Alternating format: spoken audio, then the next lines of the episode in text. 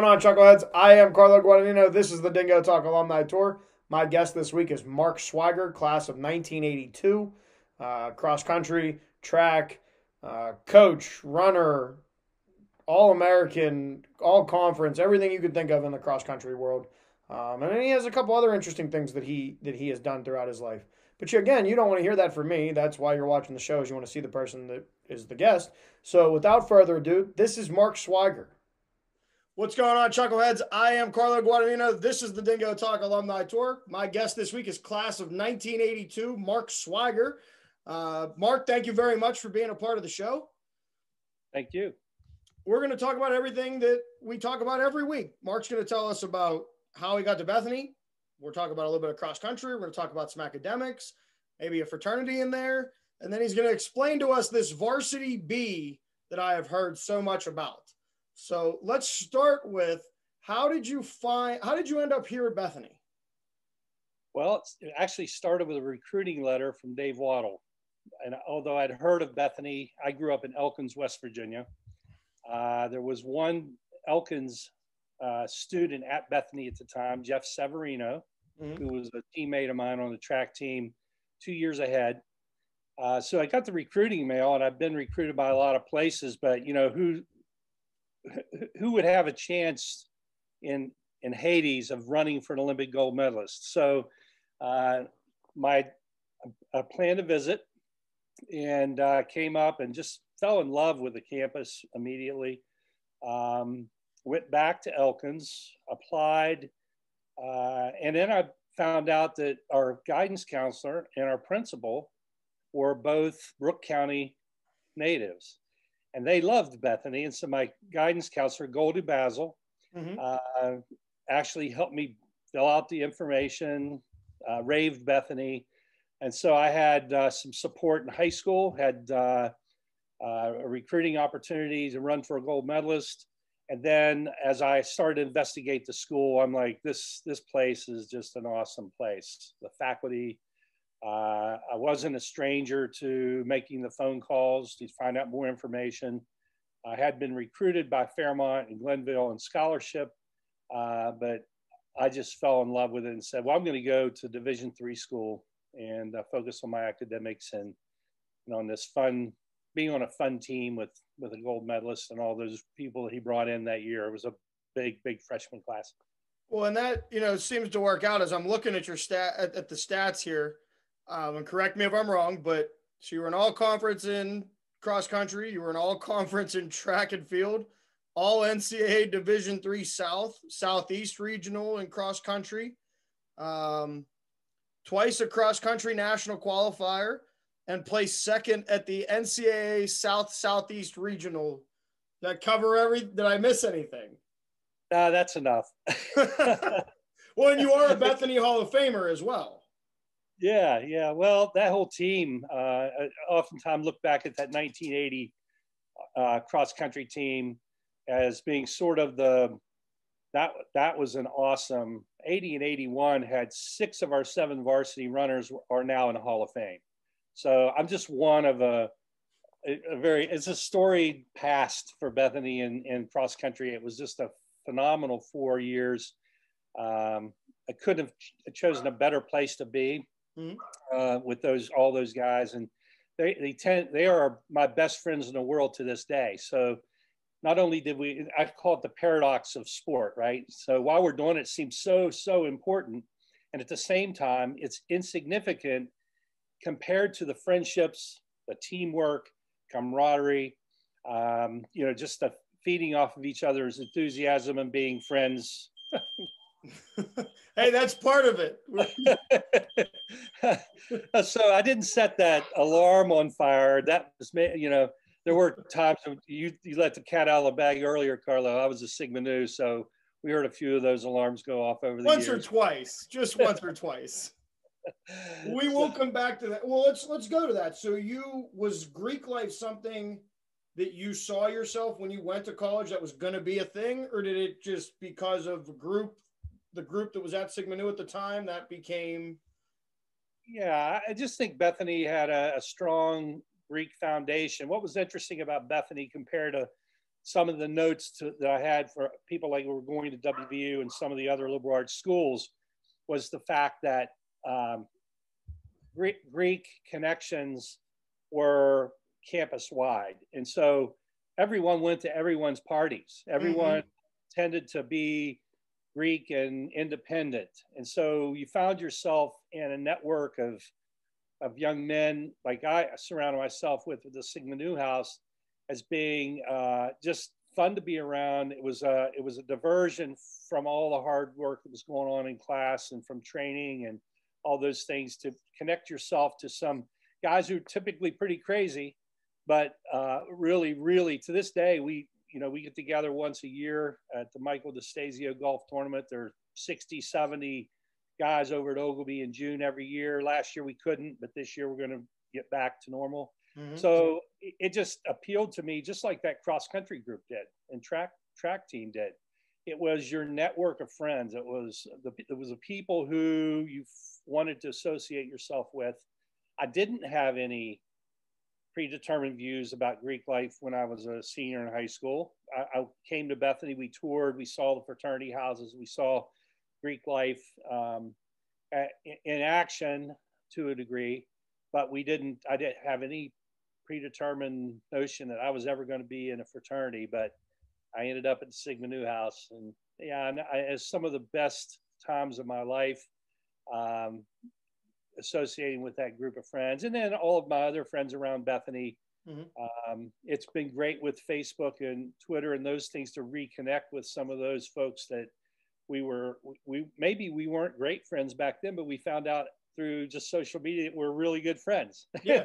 we are now, and maybe weren't back then. So uh, Bethany's one of those places. Uh, my daughter went there. Her husband went there. Um, I hope my grandchildren go there and fall in love with it just like I did. So it was a combination of Sigma Nu, track and field, my history classes, and, and political science classes that made it one big package that it was it just was four great years. When you so you talked about your classes, what was the the curriculum like when you were coming through? As a as a student coming at the end of the 70s and then the early 80s? Wow, you know, everyone wanted to be a political science major after Watergate. And, uh, you know, and it was interesting that I was a history major, but took all the poli sci classes. Um, this was always a, a, a, loved history as a mm-hmm. young man. And, and then Bethany sort of challenged me. What I found unique wasn't until I left Bethany that what uh, the history and poli sci classes uh, were to me. Uh, I, I ended up being a department chair at a, at a, high school, and as a history major, almost all the other places that I, the people on my staff went to state schools where they became a social studies teacher. Mm-hmm. Uh, we didn't have a particular discipline; they just studied all of them and got their certification and became a teacher. Uh, I was a history major, so I was able to dive deeper into the discipline. And I think it did, it, you know, all of, all of Bethanians could probably attest to this if they've had to compare themselves to colleagues and those things, isn't to devalue the colleague, but to really, really give Bethany its credit in that mm-hmm. it challenged us to critical thinking. The liberal arts allowed us to be more rounded, better rounded. Um, and then it, it, what was really interesting about Bethany wasn't taking the bubbled multiple choice tests, right? You took that maybe in the survey courses, the low courses, the 100s. Yep. But when you went through your major, the challenges took place. You had to really articulate blue books. The, yes, the blue books, and and I, I still to this day. Uh, so now I write occasionally write articles for some, a couple of magazines, local magazines, some things like that. I, I didn't I didn't test out of comp. Robin Cole taught me how to write my freshman year at Bethany, and I w- I didn't have great a great background in English, but then I end up writing grants for a living and all kinds of things. But I, I attest all give Bethany all that credit to pre- have prepared me for a professional world in ways that you can't you couldn't identify unless you went through it, and then you don't really recognize it till you look back. And then and now you're I, seeing it, and yes, in a lot of ways, you know I presently working at WVU as a statewide director for a child literacy nutrition program that's just an award-winning program and, and relishing that all of this this work that's so important and needs to be done. Um, and that that comes back to Bethany, you know, that whole idea of executive director, those kind of things. Those were the things that Bethany prepared you for that you would never know until 30 or 40 years later. And and you do have to reflect back and, and believe that that's where it came from. So now we get to this is this is the juice that I've been waiting on because I had Dr. Grimes on, I had Dr. Capel, Ken Morgan, and I keep hearing this the varsity B, varsity B, varsity B. What was varsity B and what was your experience like being a part of it? it it's kind of the Letterman's Club, right? You, so you letter in some sports and you become the, the var, you're on the varsity B. You're sort of, there's no initiation to it. Um, there was, you, you, were a member and we didn't gather a lot. I think it's probably the predecessor to things like the student activities, SAAC or whatever they call it now, but every campus probably had a varsity club that ended up being something that you could form into something a little more formal these days. But varsity B was nothing more, maybe a picture in the in the yearbook. Picture at the end of the year, and then so you bring up the yearbooks. What was it like going to? Because I don't know if that's something that's a college wide thing in America, but it definitely seemed to be a very strong tradition here at Bethany that you know you had the Harbinger and you had the yearbook. Yeah, well, you know, I still have a few of those here at the house, and they're fun. Yeah, it's like anything. I'm running a child literacy program, and I, I really believe that like uh, having that actual book in your hands and moving the pages mm-hmm. it's aesthetic value to reading about it. It's not like leafing through a digital uh, yearbook.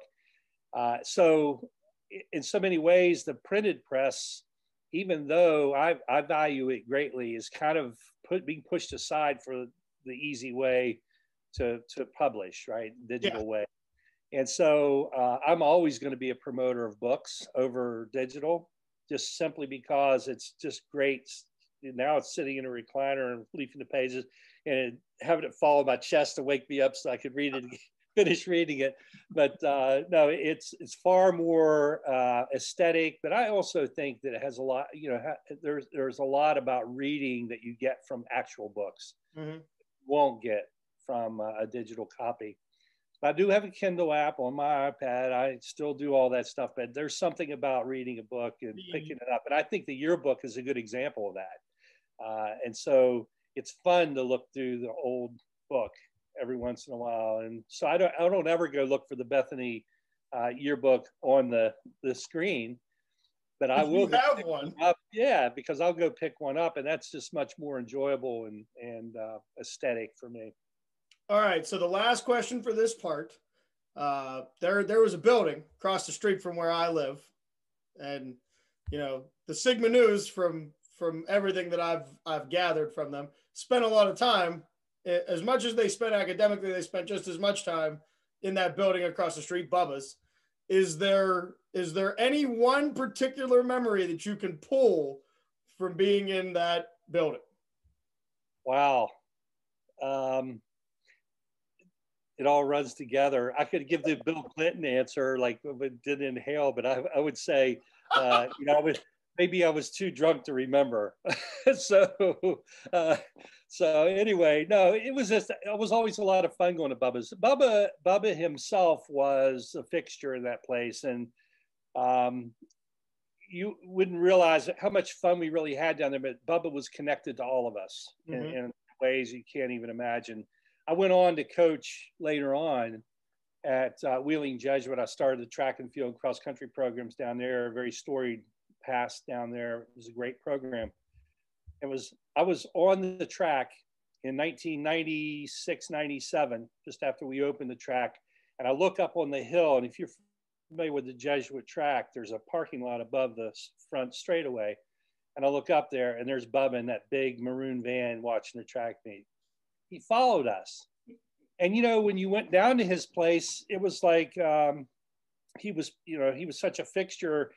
I think it all runs together because it was just another night at Bubba's. Of course, Bubba had Bubba's Top 40 as all you could play on a jukebox. It was funny, like when my daughter went there in the early parts of the millennium, um, that same songs were on that jukebox. Yeah.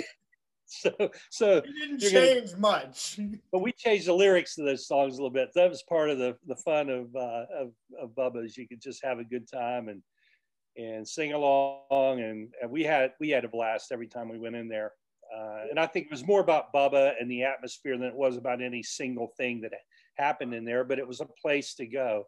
Uh, it was, it, and I, in some ways, uh, it bothers me to know that our, our, present students don't have that opportunity. At the same time, uh, the world has changed, and there's there's an awful lot of challenges that young people have today that we didn't have as much back then. So uh, yeah, it was a lot of fun, and it was on a pat. It was on a way from class to home. To home. so it was, you know, so why not? But we stopped off a few times. once or, again, once or twice, not. yeah, right. Well, and that building has changed because when you were here, it was just the brick structure.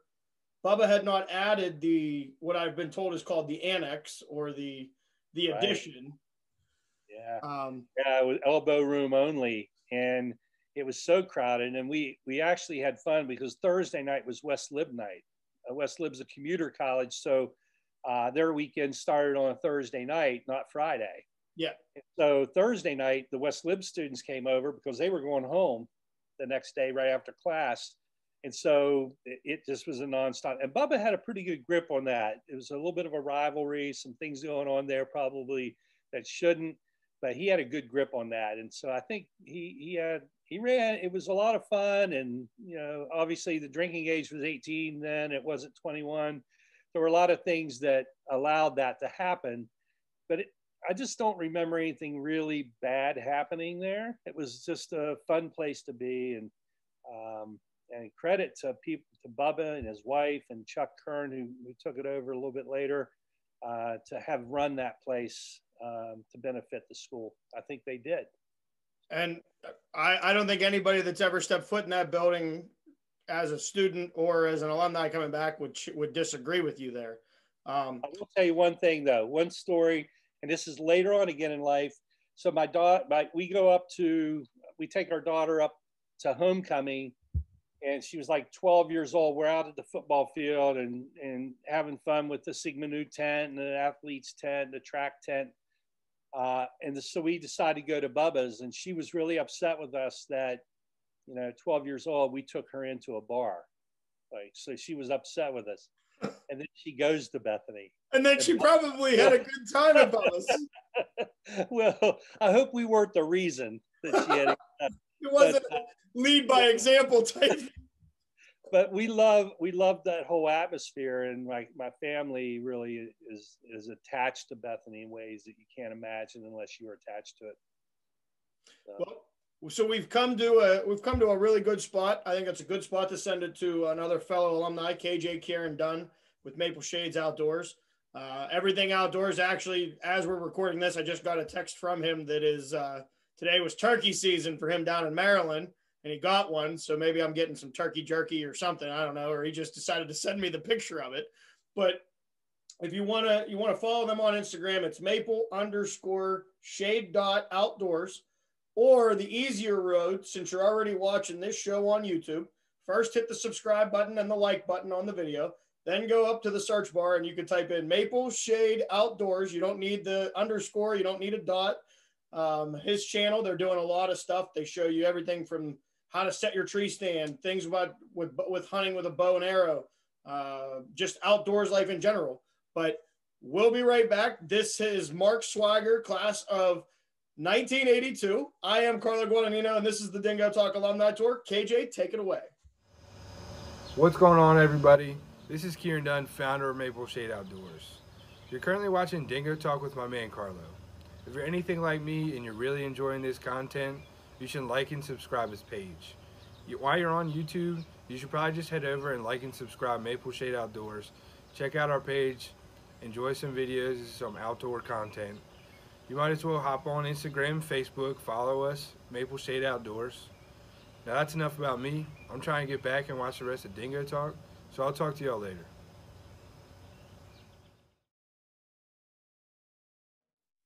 What's going on, Chuckleheads? I am Carlo Guadagnino. This is the Dingo Talk Alumni Tour. My guest this week is Mark Swiger, class of 1982. Uh, we left off. Mark was telling us about all the good times in, that happened in Bethany, and, and, I'm sure there's a multitude of more, but what we can fit into the show. Uh, we're now at that part. If you've watched any of the shows, you know we're going to talk about that test that connects all of us together as Bethanians, uh, comprehensive exams. So for you as a as a history major, what was the week leading up to comps like, and then how did comps go? Well, you know, I like to think of that as like a semester venture because you know you have your senior project due, and so you you finish that, um, and then you start looking forward to the comps. Fortunately for me, I'd taken a, the base of all my courses by January and really was taking mostly electives and more uh, the teaching track uh, stuff that we're just finishing the degree for education. Mm-hmm. Uh, and so I prepared well ahead of time for that. I figured as a history major, I had to know everything that ever happened in the world, right? That's what everyone says. And then I went to international studies as a master's degree, and I found it, I know where it happened. So everything. So no, I, the week leading up, I had a, uh, fortunately, my job, my work study job, was in a media center, which at that time was in the basement of the library. Okay. And all those little rooms back there. And so I took boxes of notebooks and books that I figured would be on the, the, the, the comps and reserved a room down there for two weeks and had my boxes down there. And so I, I got out of the out of the Sigma Nu house went down there. I spent bulk of my days down there, going two weeks in, and uh, you know, the blue books. We all wrote in those for comps. Uh, I think that we were prepared to write better than most places, and so I look back at it as an opportunity to to explain some pretty detailed questions mm-hmm. uh, to my professors and they weren't perfect. You knew you made some mistakes along the way. Um, the the comp, leading up to comps was nerve wracking, as all Bethanians know. But once I started writing, and I knew five of the six questions I, didn't have any problem with. The sixth one I had a few questions with. I went into the oral exam, and Mr. Young, the history chair, told me that I needed to relax, that I'd passed, they just had a few more questions. So it was from that question six that they grilled me. And mm-hmm. there were a few other little questions along the way, but I was pretty relaxed in the oral exams because I, they let me off the hook going in. So um, no, it wasn't as, as it wasn't as nerve wracking as I saw a lot of my classmates going through actually with orals and they were worried. And of course we were all in different fields. So everyone had a different, different um, experience with it. Uh, I had a really good relationship with my with the history faculty, political science faculty. Always were they were always available, mm-hmm. so I never felt uncomfortable with trying to work my way through that way of reasoning in a question that they may have asked me. So I always they were asking you that for four years, those same questions, only maybe not as detailed. And so for me, it wasn't as nerve wracking as I guess I can say that now looking back. it's coming up on you know 40 years and uh, and so i guess the mind has a way of blocking out the really terrible things. And just remembering like yeah i grad i passed. I'm good. Yeah. So I, uh, I got really really drunk that day and don't remember a whole lot about the evening but other than that uh, it was really not as eventful for me as it might have been for some someone else. So, well, there is there really any other way to celebrate getting through four years and the real world's coming now. It's it's not at the door knocking. The door's open, and but uh, you know, Carlo, look at the screen. Uh, you know, there's still a little skinny guy in there giving a heck. You know, but my, my, the resistance to things like alcohol or anything that was like uh, my body was so toned to to train and run hundred mile weeks that uh, you know, a little taste of alcohol is going to knock you off your feet. I wasn't a seasoned drinker or anything like that through college, but that day uh, I don't don't remember a whole lot after dark. so, so you graduate, and right out of graduation, you're working at Cameron. Yeah, right.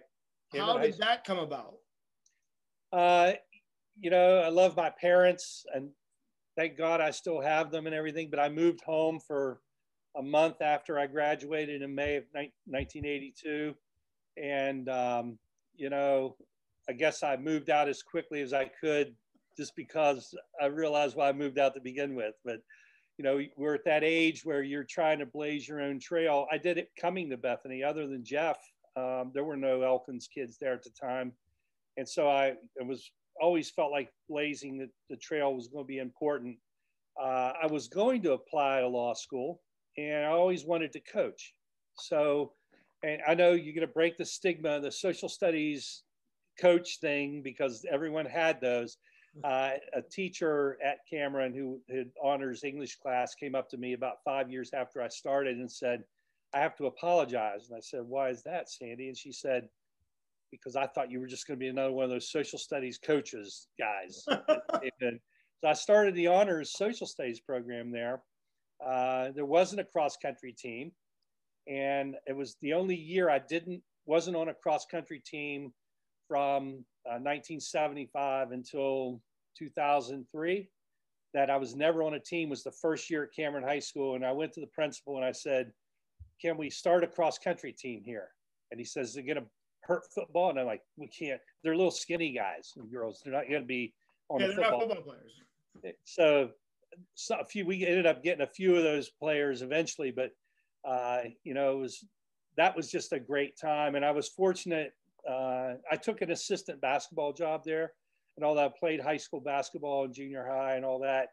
Uh, i didn't aspire to be a basketball coach but in little schools with 300 students in sixth grades uh, you do what you have to do uh, chaperoning dances, mm-hmm. all those things that you're going to end up doing in a small school that you wouldn't do normally in a big one.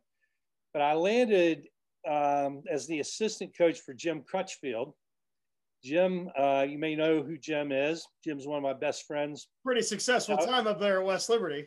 And now he's at Nova Southeastern. He, and people don't know this, but he's the winningest coach in all divisions in basketball in NCAA history, right up there with all of them. So, uh, you know, that's what I'm saying. I was always fortunate to be around people who were winning mm-hmm. a lot, and so you can't help but absorb some of that. And so my my I taught at Cameron for 15 years, but in the meantime, it was kind of hard to track me down because I was teaching at the school. Uh, I was an assistant track coach at John Marshall High School, coaching cross country at Cameron and basketball. And then in 1990, while I was still at Cameron, I started the cross country program at Wheeling Jesuit and left John. I was the head track coach at John Marshall for a couple of years in interim. So I was in on Woodsdale, driving to school every morning to Cameron, going out there. And in the fall, I could coach out there until 1990. In 1990, I had to run, back, really race back into Wheeling to coach the cross country team there. In the spring, I was still at John Marshall. So I was teaching in three to actually teaching, and coaching in three locations at the same time. And so just just the way my life was and working on a master's degree. So, uh, you know, it was a crazy time. I, I attribute an awful lot of the, the successes I had to uh, working that little school out in rural Marshall County. And it brought me back there a little later. Uh, we built a brand new high school out there, and I was fortunate enough to be on the, the sustainability team that was going to build it. It's, a, it's built with LEED principles uh, it's a great school. If you've not seen it, it's a highly sustainable building, one of the greenest buildings in West Virginia. And so I was able to, to give back a little bit to that place in ways that now are enhancing the lives of those children to this day. So it, it, it made you realize you had to give back to a little place like that. Those little communities are the lifeblood of the country. And uh, a lot of great years there coaching with Jim and then running my own programs and that sort of thing. The year I left Cam or went to Jesuit, the next year, the girls cross country team at Cameron won the all class cross country championship in West Virginia when when all the classes ran against each other. Yeah. Unfortunately, that year, one of my best friends in the world was a cross country coach at John John Marshall. Cameron went first, and John Marshall was second in the same county. So they that was a hotbed for distance running in West Virginia at that t- at that point. So I never won a state championship at Cameron, but we started something, ended up winning two or three of them in all classes, all classes combined. Well, and, and for your coaching career, uh, as I'm looking down at again, I have a I have a cheat sheet here with the stats on it, but um, three-time West Virginia Intercollegiate Athletic Conference Women's Cross Country Coach of the Year, two-time for the men's in the conference. Um, let's see, and two times you were named NAIA Mid South Region uh, Coach of the Year. And it says here in my his your team won six WVIAC cross country titles at the time since 1991 and had coached 28 all conference runners and 11 all academic Americans since 1990. Now you said that that number is actually a lot larger with the conference yeah. championships because what happened? I think you're reading the stats off of the Hall of Fame sheet. That's that, that's where I that's where I took some of them from. I was inducted in 96 and the heyday of Wheeling Jesuit was from 96 to 2003 when I resigned. Um, in that span of time, all told, it was 17 awards, but we won 21 conference championships from 90 to 2003. And that, that math doesn't sound right, but that was men's and women's cross country, men's and women's track. So there were four events every year yeah 45 championships that we coached in and 20 21 of them we won and we were runners up we never finished lower than third so our program was really an awesome program in the span that we were there and i was just exhausted and couldn't do it anymore it was like i was still teaching all the time and and working uh, in statewide programming and all, all the academic stuff but uh, it was a great run and they've still continued to be pretty powerful down there. We did have three NCAA champions in track and field, 22 All Americans, um, and then it was dozens of academic All Americans before it was over with. But uh, yeah, we were always in the thick of things. And like I said, the the conference is no longer around WVIAC, but I always joke with Jim. I said, I think in the conference rankings, I had a better winning percentage than you did. so you got all the national accolades, Final Fours, and all that stuff, but uh, we still discuss all those good old days. But it was a heyday there. So let's talk about the. I want to talk about the Fulbright Hays Fellowship that you that that you uh, is that that that's a, that's an award, correct? I mean, it was awarded. It's a the study abroad program that's fun, is funded by the U.S. Department of Education. Uh, to it, it, has a lot of there ex, external missions that that fit in, but it's really to actually be working in another country, uh, teaching, uh, observing, contributing. I, just happened. This is really one of the probably one of the coolest ones that was probably ever given uh, and it was given to a team of 12 teachers that went to South Africa the year after the first all race election. So we were in South Africa, all over the country, hundreds of schools from art schools to farm schools, all different uh, races of people um, that were finally coming together in some way uh, to celebrate post colonial Africa. And so, uh, very fortunate to have been included in that. It was funny I just spoke with the project manager for that program called South Africa Today. Uh, and I took a survey course at WVU in 1993. It was on Africa and human rights. It was a master's level program. And one of the visiting professors was the dean at Hunter College from New York City, who's now in her 80s, uh, was on the Freedom Rides with Dr. King and all, the stuff that went on. And so I, I was mesmerized just sitting listening to the experiences that she had well, she invited me to be on that team. Uh, we applied, and then I ended up going with uh, with her and a group of teachers from the from the United States. But we were really the first ones in following the all race elections. Uh, they sanctions had been lifted, and they were celebrating. Had all the Paul Simon Graceland posters all over the the country, and So there were a lot of really cool things in that visit that, uh, and really I wasn't there a whole year. I only went for the summer months. Full full Fulbrights a lot of times will immerse themselves in a full year study.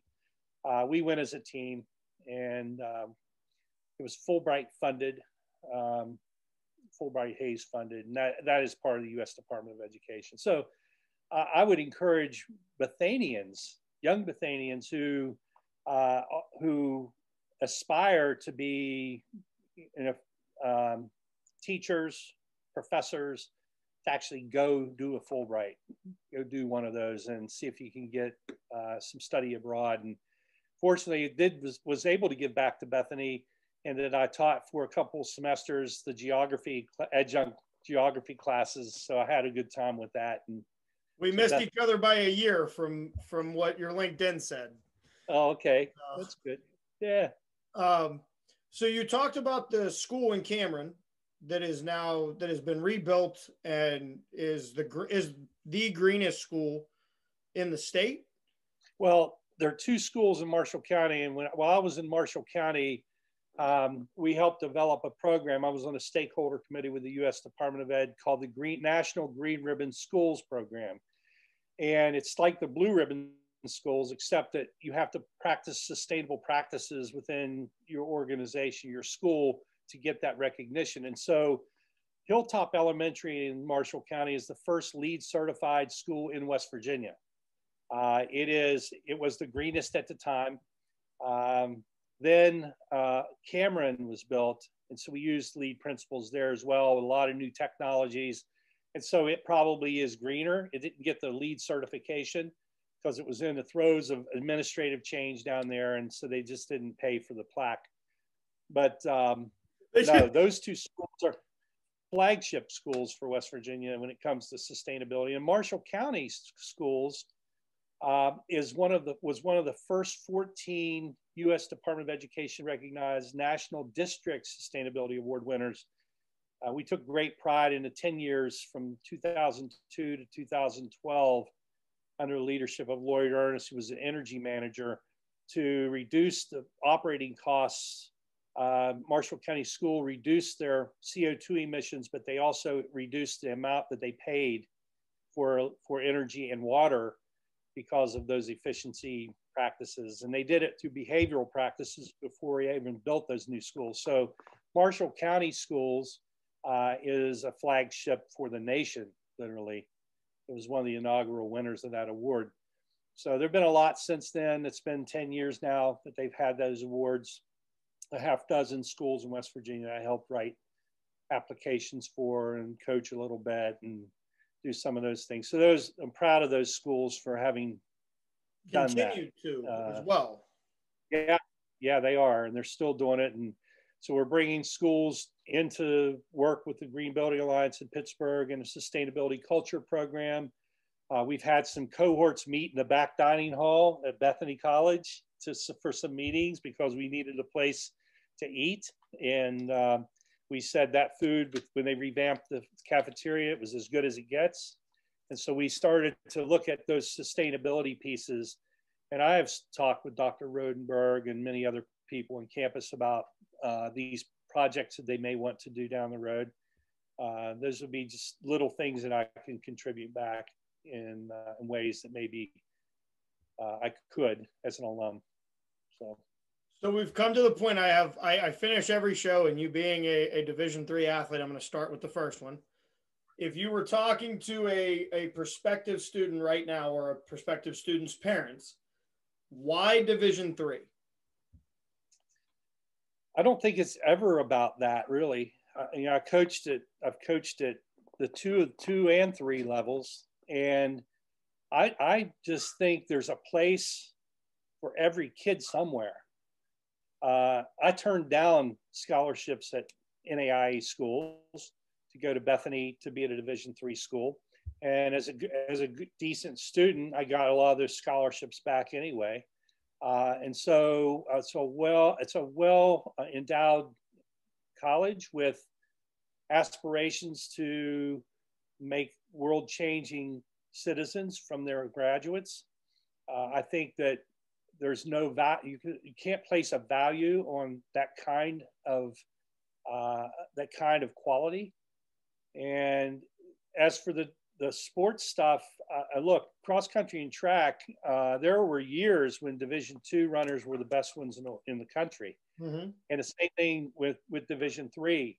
If you're a good student uh, and you've you're getting those scholarships, there are tremendous advantages to going to a Division three school uh, instead of two or one. One thing that I could tell you is that had I gone to Division one schools, um, I might not have been running in Thanksgiving. I might have been done in October. Yeah.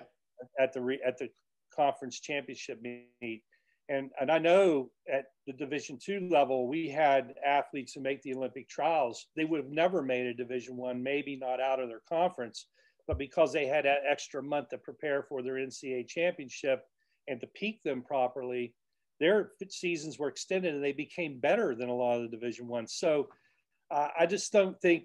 I think people get caught up on the Division One, Two, and Three. Maybe it's dads wanting to brag on the golf course about their kid getting a scholarship or whatever it, the case may be. But uh, I think the the real uh, the real reason to go to school is wrapped up in what Division Three schools are, and uh, and it does give you a chance to compete at, at all levels. When I was coaching, we went to Notre Dame. We went to to, to the Division One meets at Pitt and Duquesne and those places. We weren't afraid of that, and I think if you, in at Division Three, this gives you an opportunity opportunity to be fearless, to to really go out there and challenge yourself to be to be better. And there there are a lot of good reasons to go Division Three.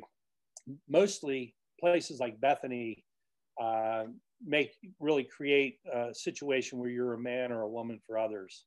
Well, and that's that leads into my my last question of the interview is if you're now forget the division three side of it why bethany?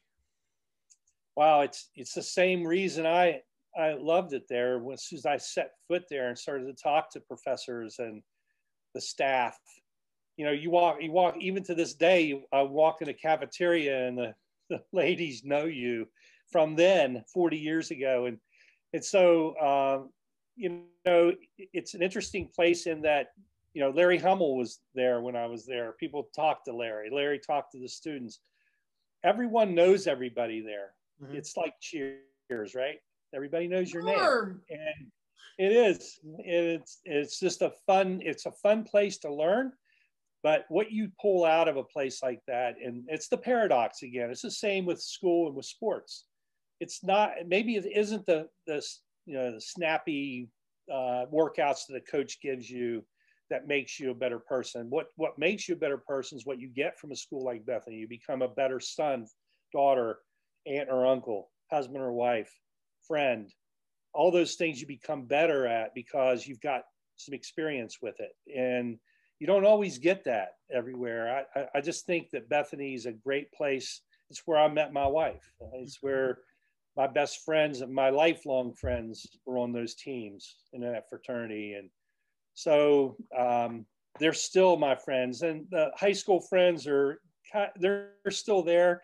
Uh, it's a level of maturity that makes you revisit some of them and wish you had known them as adults instead of as kids. Yeah. But lifelong friends are the ones that I met at Bethany, and they always will be.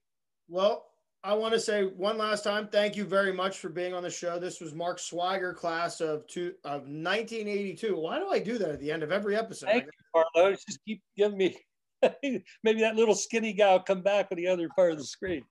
I am Carlo Guadagnino. We have to send it to the uh, the Leonardo DiCaprio, George Clooney. I don't know what he's going. James Dean. I think he tried to call himself earlier today. Harry Chambers. He's going to tell us everything about his store. Uh, Mark, thank you very much for being on the show. And uh, who knows, maybe I'll see you this summer. Yeah, let's hope so. Thanks, Carlo. Thank you. Have a good day. No doubt. We've had some interesting things happen in Bethany. We had a, a, we had a piece of property to the north of town declared its own private country. Um, Ruth Germond was a famous local figure. Patricia was more, the sister was more an activist for that than she was, I think. Mhm. But she was the sister was a doctor or something, wasn't she? She was a doctor, yes. And, uh, Came back here as uh, apparently retired. and she was she was shot, fatally shot on that farm, wasn't she? Right. She was having um, the, his her sister Ruth had a boyfriend who he she brought in from Texas, and his name was Desert Owl. That would be Mr. Owl to those of you who didn't know him. O W L Owl. Uh, but I've never seen it. in- I've never seen it. But in I think print. that's that's the story behind him, right? Is it was desert owl, like Yeah. like the bird. Right. Right. And um, one night he came back, or she came back to harass him about leaving. She was trying to get him to leave. Um, and he came up on the porch and he shot. She shot him twice, or he shot her twice. Once not very fatally wounded, but when she turned her back, she got one in the back. Hmm. And that that was never prosecuted, was it? I'm not sure. I think it was tried, but No. I'm not sure No. that he was prosecuted. I No. don't know. No guilty conviction. Um, You've just watched another exciting episode of Dingo Talk, recorded in the secret lair deep in the hills of Bethany, West Virginia. Let me give a shout out to my man Don over at Maple Shade Outdoor. He got some great, he's got some great stuff going on over there on YouTube and Instagram. Please make sure you check him out. Also, now available as promised, we have the second edition Bethany, West Virginia Mushroom Capital of the World t-shirts and our Chambers General Store if we don't have it, you don't need it t-shirts avail- available in all sizes. So make sure you stop by the store for a t-shirt, breakfast sandwich, or sausage biscuits and gravy, and make sure to check out those daily lunch specials. Now back to you, Dingo. By now. you wanna know by now, you wanna know by now.